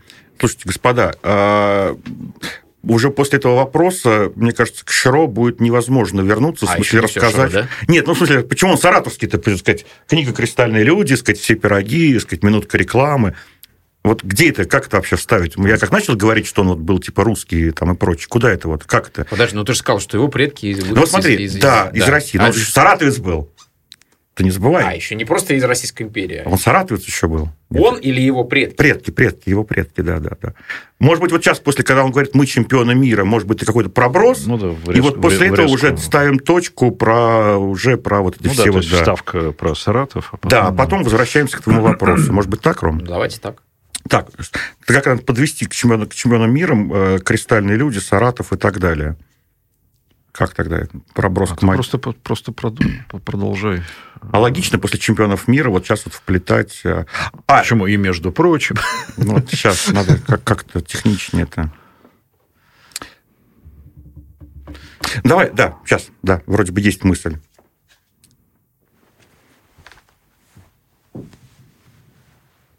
Поехали. Фред Широ еще несколько интересных вещей почерпнул у советского хоккея. В каком-то смысле он профессионализировал, как-то не смешно звучит, когда мы говорим про канадских хваленых профессионалов, он профессионализировал НХЛ. А, Он ввел штатную должность второго тренера, он вел раскатки, он вел регулярные просмотры видео, разбор соперников. Он на самом деле очень многое почерпнул, э, действительно очень многое почерпнул советского хоккея. Тут еще интересная параллель, что 70-е годы в НХЛ во многом прошли как такое с- очное заочное соревнование между двумя действительно великими тренерами. Это Скотти Боуман, Монреаль Канадинс и Фред Широ, Филадельфия Флайерс в конце 70-х Нью-Йорк Рейнджерс. У них много общего. Вроде бы совершенно разные команды, разные манеры игры, но это два человека из одного поколения, это два тренера, которые начали свои карьеры в начале 60-х с команд, юношеских команд низших лиг, и которые в начале 60-х попали под обаяние советского хоккея которые специально начали отслеживать наши матчи, наши тренировки каждый раз, когда советские команды приезжали играть в Канаду и в США. Э, Боуман, который э, почти все 60-е тренировал молодежку, Монреаль Канадиенс, и Фред Широ, напомню, который был, чьи родители э, были выходцы из Российской, гу- из Российской империи, а конкретно, что для меня особенно близко, из Саратовской губернии. Я занимался немножко биографией Широ, когда работал над своей книгой «Кристальные люди», коль уж он саратовец, а книга во многом была посвящена саратовскому и советскому хоккею. И мне было интересно покопать а, вот эти его корни, тем более, что Широ и в 70-е об этом спокойно разговаривал э, с американскими журналистами. Он говорит, да, мои предки из России, да, я читаю книги Тарасова, да, я читаю книги Александра Солженицына «Архипелаг ГУЛАГ». Э, Мне интересно все, А что «Малую связано... землю» он не читал? Может быть, ему подарили... все вызывало у него Нет, интерес. знаешь, в 74 году, когда он Наследие. приезжал в Москву, наверное, еще, еще «Малая земля» не была написана, поэтому нет, не подарили. Он тогда признался в Москве переводчику, он сказал, что его настоящая фамилия Широв, что он на самом-то деле Федя Широв. Это было написано в такой одной советской книги про их нравы, про вот эти подлые нравы зарубежного спорта, в том числе хоккей. Я, конечно, сразу заинтересовался, начал искать предков э, Фреда Широ в Саратовской губернии, искать всех Шировых, Широковых, э, Шерстобитовых, все варианты фамилии. И выяснил, что на самом-то деле он был... Вначале я подумал, что он был из поволжских немцев, что оказалось не так. Э, Потом я предположил, что он, возможно, э, родом из французских переселенцев. Его фамилия созвучна французскому президенту Фраку Ше- э, заговорился, Жа- да, французскому президенту Жаку Шираку. В итоге оказалось еще интереснее. Он из лужицких сербов, он славянин из-за семьи, которая переселилась в Саратовское Заволжье в XVIII веке. Я связывался с его сыном Рэем Широ, который стал очень известным генеральным менеджером в НХЛ, с его внуками, которые сейчас учатся в американских университетах. Никто этой истории не знал.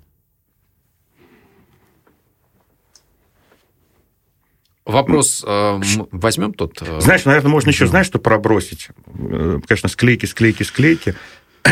а вот, вот. Попытка покупки наших. Не, вот тут еще что. Здесь интересно, что ведь заслуги Фреда Шеро перед канадским хоккеем, перед международным хоккеем, они были признаны очень поздно. Его очень долго не включали в зал хоккейной славы. А, туда уже вошли и Бобби Кларк, и Берни Парент, вратарь, который играл у Широ Филадельфии, и тренеры-соперники, с которыми он соперничал в 70-е годы. А включение Широ все оттягивали, оттягивали, оттягивали. Вот как-то, видимо, не хотя признавать э, вот эту страницу в истории канадского, американского хоккея. Не в смысле советских взаимосвязей, да, Фреда Шеро, а именно вот то самое наследие грязной Филадельфии, бандитской Филадельфии с улицы Брод. Я думаю, что здесь мотив, наверное, именно такой, хотя э, в зал хоккейной славы не вошли многие очень хорошие хоккеисты. И тренеры, С, например, стран, Бобров. Например, да, вот Фрэнк Маховлич есть в зале хоккейной славы, Пит Маховлич, который забросил одну из важнейших, самых, одну из самых красивых шайб, заброшенных канадцами в суперсерии. Третьяка, Третьяка он обвел очень изящно во второй игре, а Пита Маховлича нет в зале хоккейной славы. Странно. Ну, кто-то у нас становился героем статистического труда, кто-то не становился, да, это не всегда так впрямую говорит о заслугах. Но действительно, а, Филадельфия способствовала изменению мирового хоккея, в том числе и тем, что стала таким антипримером не только для советских а, журналистов, которые клеймили их нравы, но также сурово Филадельфию и хоккей Фреда Широ клеймили в Северной Америке. И во многом новый хоккей, хоккей 80-х, как мне представляется, он родился как от, отталкивание, отторжение того хоккея Филадельфии. От противного. От противного, да. А он был противным, действительно судя по вашему описанию. Но Филадельфия является его олицетворением, но так играли... Не надо, нельзя считать, что так играла только она. Это все-таки было свойство большинства команд НХЛ в то время. Не забудем, что это еще период расширения национальной хоккейной лиги. Если до 1967 года в НХЛ всего 6 команд, в 1972 году, э, когда проходит суперсерия, команд в НХЛ 14, и 70-е годы – это расширение лиги, это гибель Всемирной хоккейной ассоциации, новое расширение НХЛ за счет команд э, ВХ, в том числе Эдмонтон, в том числе ОН Грецки – который из ВХ становится, переходит в НХЛ, становится игроком НХЛ. То есть команд становится больше, хоккеистов больше. Уровень среднего хоккея не соответствует, наверное, ожиданиям. Он не настолько высок, да. Поэтому вот, вот эта вот грубость, большое количество средних хоккеистов, которые за счет грубости пытаются, как у нас часто говорят, компенсировать недостаток мастерства. Ну, это был кризис хоккея, безусловно, во всяком случае, североамериканского, э, который э, стал очистительным кризисом, на самом деле. Опять же, другой хоккей, опять же, э, множество игр с советами. А мы этому числе... способствуем, потому что в 1979 году в Нью-Йорке в Мэдисон Сквер Гарден мы побеждаем со счетом 6-0. В 1981 году на Кубке Канады мы побеждаем Канаду со счетом 8-1. То есть мы показываем им, что их хоккей устарел, мы лучше. Мы выигрываем это соревнование, как нам тогда кажется, к 81 году, когда уже тренером работает Виктор Тихонов и приходит к нам новое поколение, Макаров, и, Ларион, и успешно Крутов. происходит смена поколения, надо отдать должное. Там были у Тихонова некоторые провалы, не, не, не первые места на чемпионатах мира, но, но смена поколения прошла очень достойно. И, в общем, конечно, к концу 70-х а, советская сборная а, таки превратилась в ту самую машину. Я думаю, я уверен, мы к этому разговору вернемся, мы поговорим и про Тихонова, и отдельно, конечно же, про Валерия Харламова, может быть, даже не, не на одну серию? Ну, наверное, говоря об итогах этой суперсерии, э, говоря о том, какие звезды взошли, мы их всех упоминали, но Харламов тогда стал э, мега-гипер-супер звездой по обе стороны океана.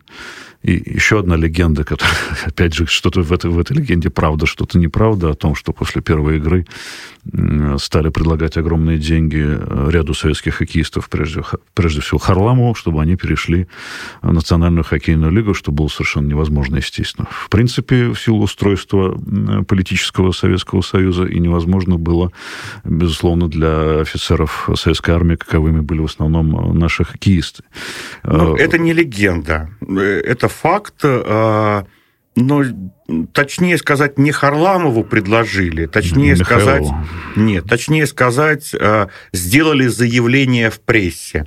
Это сделал э, Баллард, э, владелец Торонто Мэйпл Ливс, да. да, это сделала Миннесота, но эти заявления, они ни к чему совершенно не обязывали. Это у Балларда вообще в этот момент, когда он говорит, что он готов дать миллион Харламову, у него плохие дела.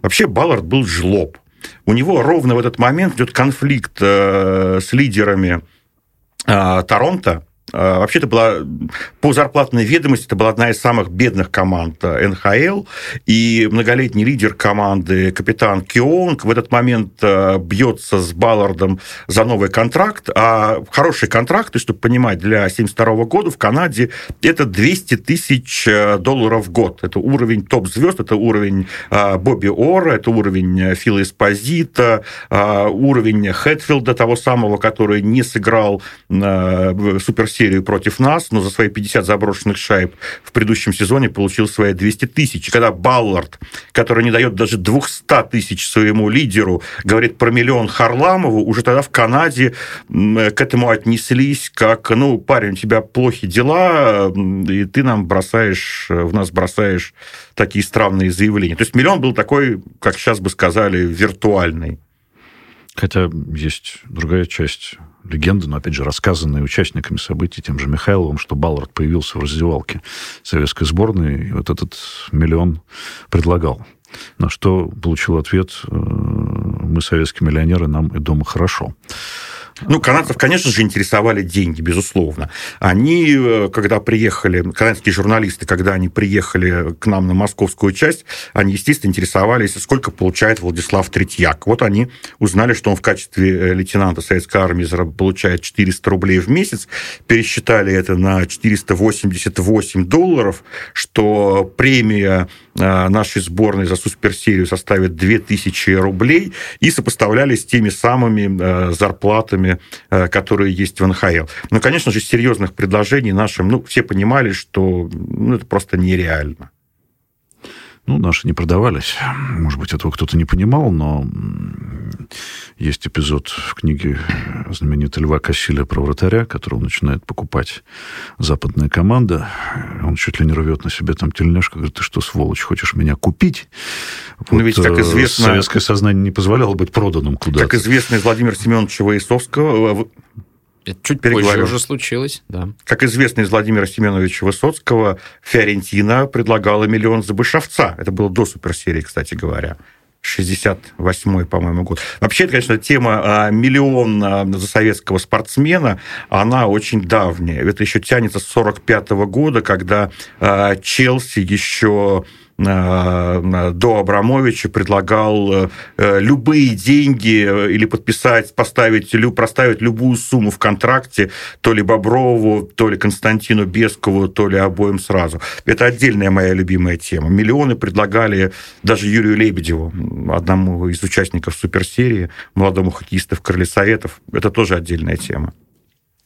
Давайте резюмируем разговор о суперсерии 72 года, который имел серьезные последствия в 76 и последующих годах.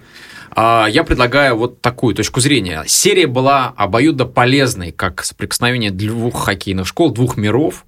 И э, несмотря на выбитые зубы и травмы, которые были получены на льду, э, можно сказать так, что советская публика, советский хоккейный мир получил представление об около хоккее, о том, что окружает хоккей как э, феномен, как явление, уже давно существует в западном мире, в Канаде.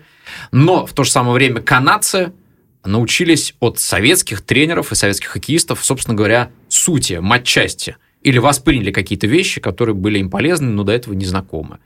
А, взаимное обучение, проникновение культур, пускай и точечное такое в несколько дней сентябрьских в Москве, до этого несколько сентябрьских дней в Канаде, было полезно всем.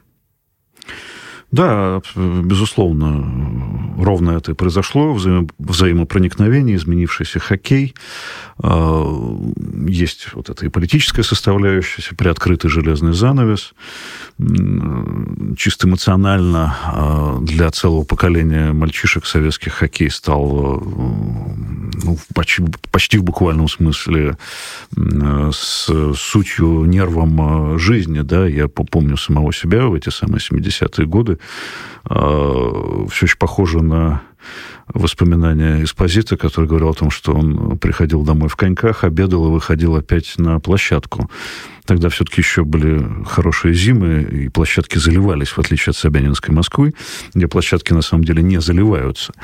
А, и вот эта жизнь в коньках, а, она так и проходила. Больше того, мне абсолютно понятны рассуждения Эспозита, того же самого, который говорил о том, я не знаю, умели я кататься на коньках без клюшки. Потому что это катание с клюшкой это совершенно другое, другое катание, чем э, нежели без клюшки. А все это было очень и очень знакомо. Катание без клюшки, это, наверное, еще одна будет, возможно, тема.